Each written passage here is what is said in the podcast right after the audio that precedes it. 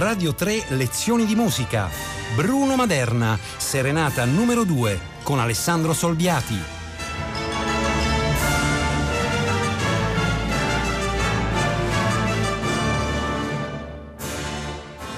Buongiorno.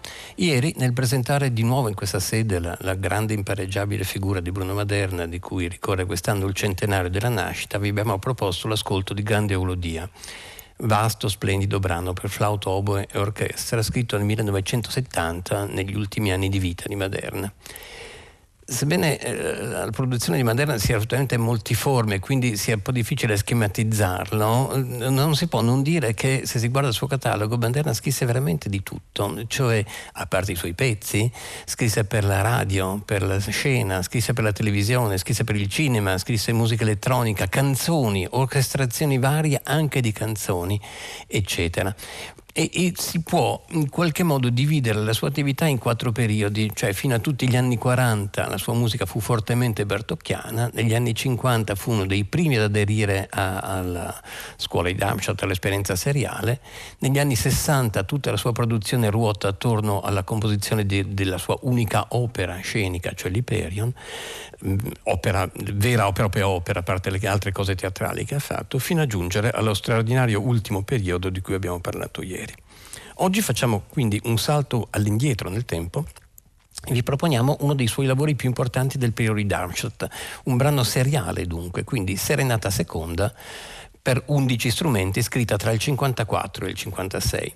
Di solito basta dire brano seriale, cioè composto con una tecnica che è lo sviluppo estremo della dodecafonia, per risvegliare nella, nell'ascoltatore una sorta di, diciamo, di repulsione automatica, quasi di terrore. Il mio compito di oggi è proprio invece quello di condurvi ad amare un brano seriale, non un brano, ma questo brano seriale, a coglierne la profonda bellezza e anche la naturalezza possibile del suo ascolto. Maderna era innanzitutto un musicista fatto di musica, qualsiasi tecnica usasse, per questo ho detto per quanti generi diversi ha scritto. Per descrivere quale fu l'atteggiamento di Maderna nell'affrontare Darmstadt e l'esperienza seriale, voglio citarvi due spra- fasi splendide, una de- del grande storico della musica Massimo Mila e l'altra di Luciano Berio. Dice Mila, e attenzione, entrambi lo chiamano Bruno, a, a sottolineare la corrente affettiva che Maderna sapeva suscitare.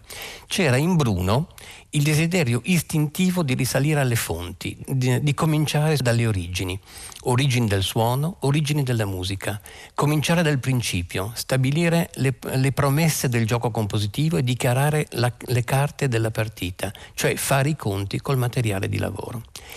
In modo ancora più straordinario, dice Berio, la cosa più bella di Bruno era la sua capacità di muoversi entro un incredibile spazio musicale. Più di ogni altro suo compagno di strada a Darmstadt era consapevole e responsabile della vastità e della profondità dell'esperienza musicale. Infatti, il rispetto della globalità del fenomeno musicale, la sua inesauribile curiosità intellettuale, il suo agire concreto sull'insieme dei processi musicali hanno reso la presenza di Bruno a Darmstadt una delle esperienze più preziose e indimenticabili. Attenzione adesso, era forse l'unico a Darmstadt che possedesse il senso della storia. Era corpo e anima nel presente, sognava un futuro, ma aveva radici profondissime nella storia. Inoltre non era intollerante, non era settario, come era facile esserlo a Darmstadt in quegli anni. È difficile descrivere Maderna meglio di così. Pochi anni prima di scrivere Serenata Seconda, nel cinquanta, per scrivere il suo attenzione, il suo primo brano seriale, composizione numero due, cioè per scrivere una musica nuovissima, Maderna era partito dalla melodia più antica che si conosca, cioè l'epitafio di Sicilo del secondo secolo avanti Cristo, che più o meno suonava in trascrizioni moderne.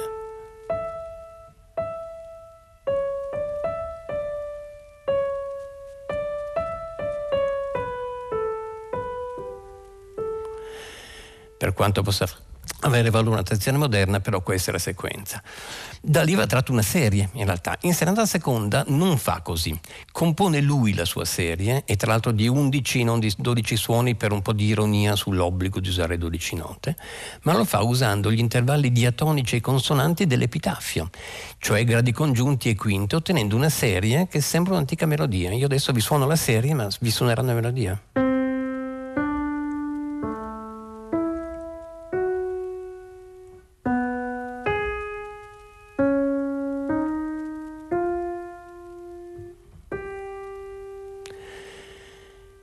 coerentemente con la bellezza melodica della serie, Serenata Seconda inizia con un solo dell'ottavino nella sua regione grave, e l'ottavino nella regione grave suona come un flauto antico, un po' come un flauto dolce, che, eh, che esegue la serie, ma appunto come se fosse un flauto antico, e la prima sezione intera diventa una specie di eterofonia, cioè eh, gli strumenti che eh, giocano intorno eh, riverberano le altezze, cioè tutti gli strumenti prendono la nota della serie più volte, che più volte è ripetuta, ma come riverberandola, è come, eh, come dire, evocare questo materiale che non sappiamo più a che storia appartenga. Ascoltiamola.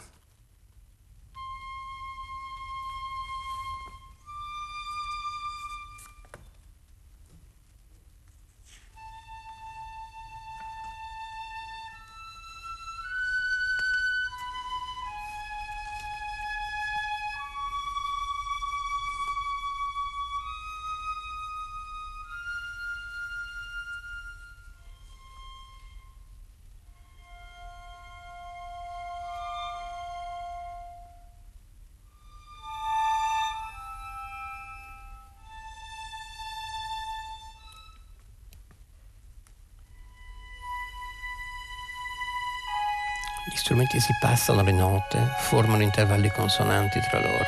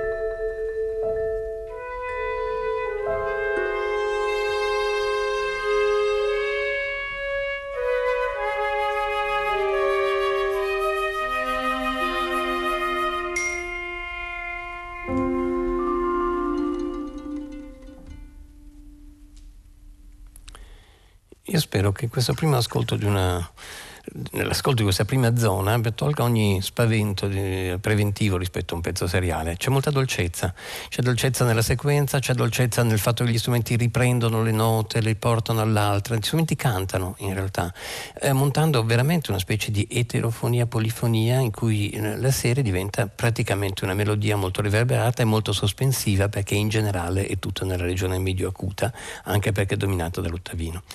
Adesso si passa a una seconda, seconda fase in cui, a mio parere, Maderna, è un'opinione, ma gioca a fare davvero il post-weberniano, il puntillista eh, fedele, eh, secondo i, i dettami darmstadtiani. Perché dico gioca?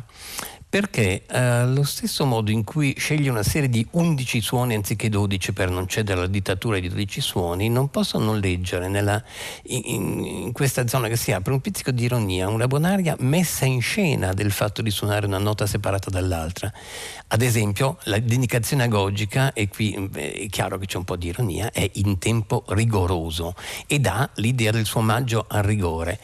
La, ma la serie, malgrado tutto, ha un sapore dolce, ci sono tante terze, seste, consonanze sovrapposte. Ascoltiamo questa zona, che comunque è la più puntillista ed è la più rigorosamente seriale.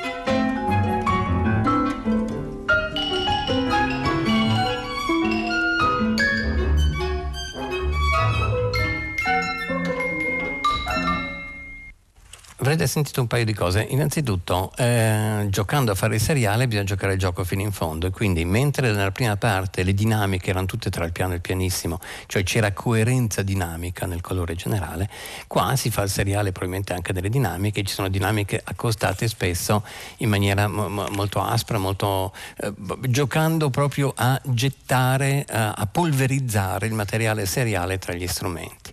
Ma già alla fine di questa zona ci siamo accorti che il gioco a Maderna non po- con questo tipo di gioco al rigore non poteva durare troppo, e infatti già diventava molto più brulicante la musica, cioè eh, stava nascendo qualche cosa un po' di spumeggiante perché si vuole andare altrove. E infatti la zona che si apre dopo, nella zona che si apre dopo intanto un segnale importante: la agogica in tempo rigoroso precedente diventa l'agogica scherzando.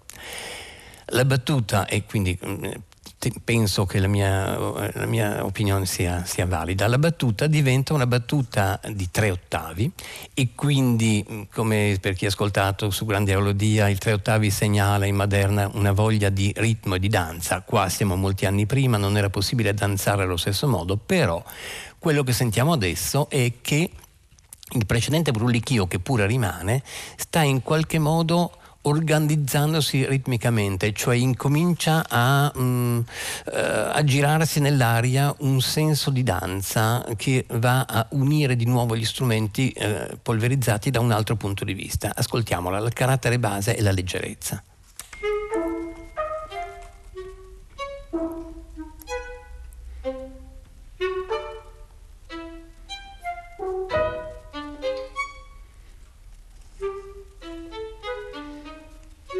Tentativo di danza in punta di piedi.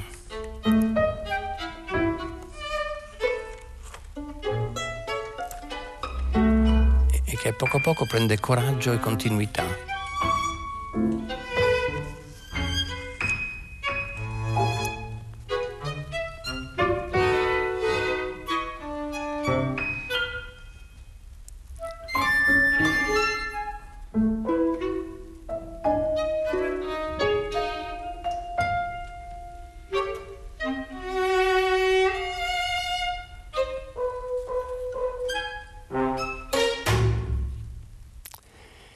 Procediamo con queste piccole sezioni che stanno a poco a poco riorganizzando un ritmo. Qual è il passo successivo? Il passo successivo è che nella prossima zona di soltanto cinquanta secondi sentirete che spesso le note sono ribattute isocrone, eccetera, da, da tutte le parti del registro, e tra l'altro in terzina oltretutto, e che la densità aumenta, e sentirete a un certo punto un violino, il, il violino, fare poi, e improvvisamente vi, sentire, vi sembra di sentire un colore, mh, c'è un che di stuorio di soldà che si aggira in questa zona del violino, e cioè la dimensione ritmica sta abbandonando le asimmetrie darmstadtiane e sta diventando sempre più danzante. Ascoltiamola.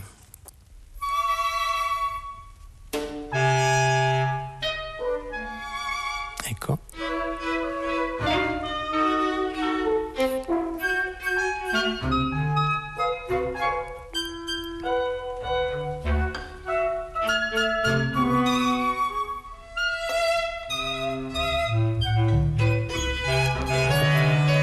Seguite il violino, seguite il violino in questo momento.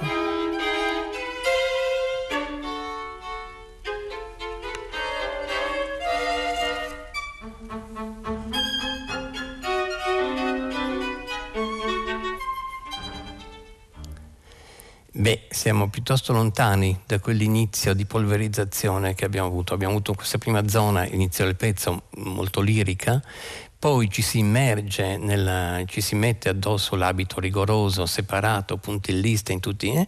ma a poco a poco si comincia a giocare il gioco, si comincia a sorridere di più, a riorganizzare il ritmo. Eh, questo violino era vistosamente un pochettino, non si può non pensare agli stuari di soldà per cinque secondi, ma è così. Adesso il passo successivo è che quel ribattuto che abbiamo sentito diventa un ribattuto con lo stesso tipo di, di unità di misura, cioè sono tutte quartine insieme come pa pa pa pa pi pi pi pi pa, pa, pa. E quindi è qualcosa che serpeggia nel piano, è come una specie di brivido ritmico che percorre interamente, interamente la zona. E sentiremo, anzi non so se lo sentiremo adesso, che questa cosa verrà bruscamente interrotta, ma per il momento sentiamo questo serpeggiare di ritmi tra tutto la, l'ensemble con queste quartine. Eccovelo.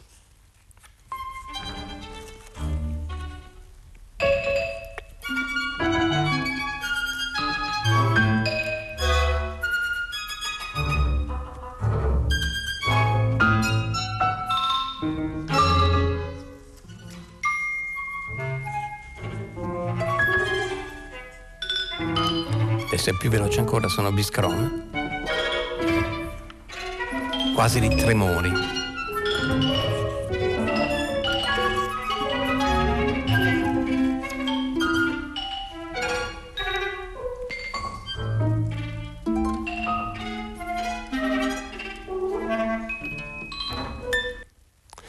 E l'interruzione bruschissima dell'ascolto è dovuta alla necessità di non farvi sentire adesso quello che sarebbe successo un decimo di secondo dopo.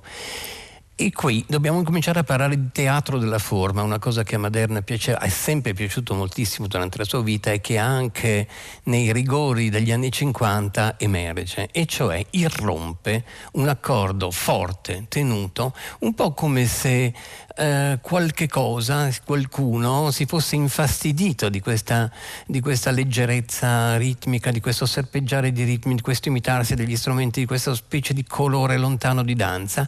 Irrompe una accordo tenuto e molto forte, quasi come dire basta con questa facilità di questo movimento eh, così, così leggero e quasi piacevole, insomma. Questo accordo eh, però in realtà toglie di mezzo l'unico, l'ultimo parametro rimasto del cosiddetto rigore darmstadtiano, perché in, eh, si interrompe totalmente la, la nozione di musica Eh, a punti, cioè di, di note separate una dall'altra, e viceversa diventa una musica molto tenuta, con suono molto tenuto, molto forte, anche piuttosto aggressivo all'inizio, eh, dove le note vengono ridondate, tremolate, eh, tremolate l'una con l'altra, in modo da sostenere il suono di questo accordo che a poco a poco cambia. Ascoltiamolo.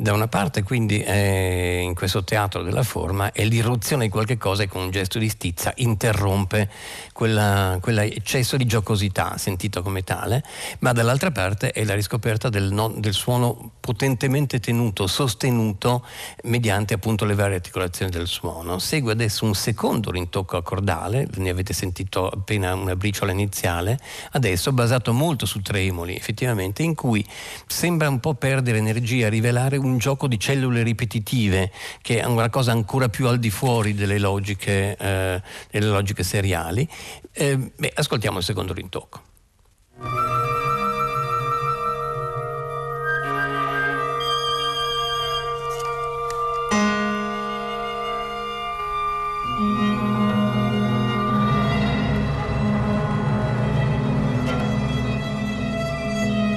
Sentite cellule ripetute, il violino ad esempio.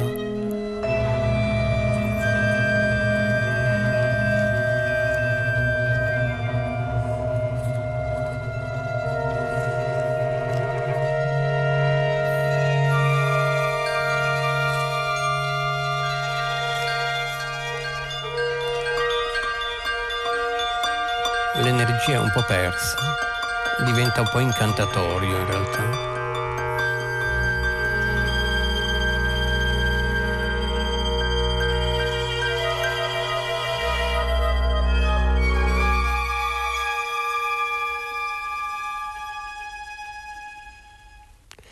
arriva adesso un terzo accordo, e in questo terzo accordo, diciamo, non arriva sincronico, ma insomma questo terzo blocco armonico, in cui si rivela un nuovo elemento, e cioè quel ribattuto che nelle zone precedenti diventava un ribattuto ritmico, cioè quel pa pa pa pa oppure para para para para, qua diventano singole note eh, fatte soprattutto dagli archi, in cui eh, Maderna chiede agli archi di vibrare, e queste note ripetute più tenute in questo modo incominciano a rivelare l'altra faccia della nota ripetuta, e cioè, se volete, la faccia melodica, perché ogni nota ripetuta è quasi evocativa, invocativa. Ascoltiamolo.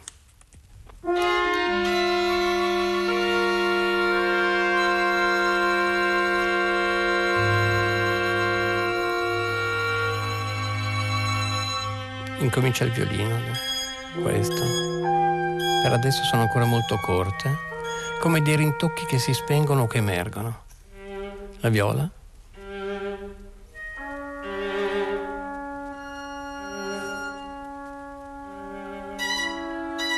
Il violino.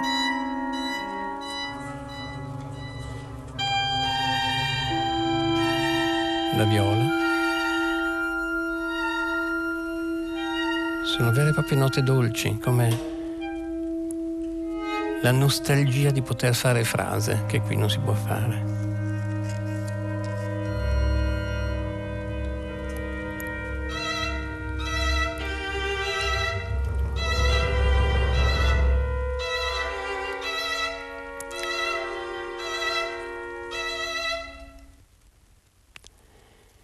Siamo pronti così al, al finale di Serenata Seconda, in cui Eh, si riparte da quello che è appena successo, cioè anzi rimane quasi, quasi solo lui, cioè diventa un gioco di note ripetute ma tenute a ciascuno degli strumenti, dove via via le indicazioni di vibrato agli archi diventano sempre più frequenti, e dove quindi si abbandona totalmente quel ribattuto era nato come ehm, ritorno al ritmo, all'organizzazione di un ritmo. Mm, eh, Poi qui è incominciato a diventare rintocco, perché le note sono o in diminuendo o in crescendo. Adesso sono note sempre più dolci che rimangono sempre più da sole, e per convincersi definitivamente ci sarà il fatto che il pezzo finisce con una nota di violino fatta quattro volte, sempre più piano, eh, la prima è vibrata e poi via via sempre meno vibrata, come se tutto svanisse e come se rimanesse una sorta di nostalgia di poter organizzare come frase melodica eh, una se- anche una serie, un materiale seriale, ma siamo nella nostalgia di dolcezza. Ascoltiamo il finale.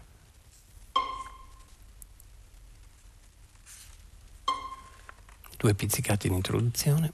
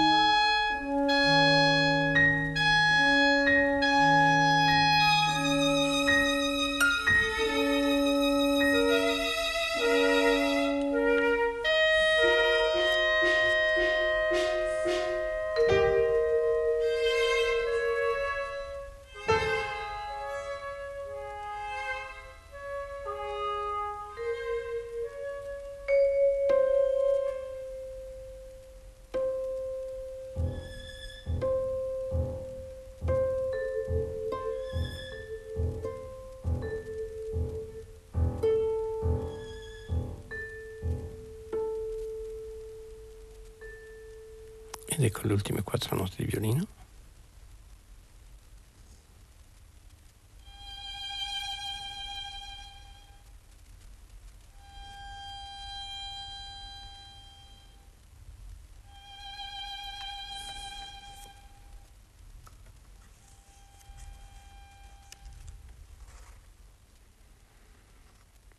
e qui si spegne Serenata Seconda. Se ci riflettiamo solo un attimo, la, la struttura formale di Serenata Seconda è una narrazione ed è quasi circolare, perché si inizia con la serie così diatonica, pur essendo una, una serie, anche se di undici suoni, esposta in maniera molto melodica, e cioè con riverberazioni, con... con giochi di note tenute che disegnano una melodia di serie, eh, evocano davvero una melodia.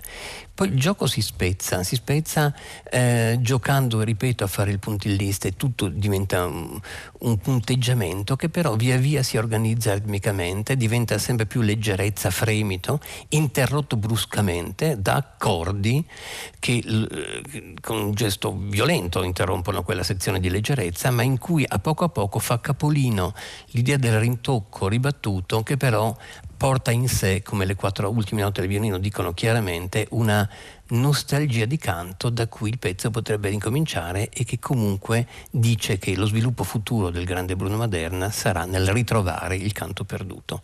Buona giornata da Alessandro Solbiati.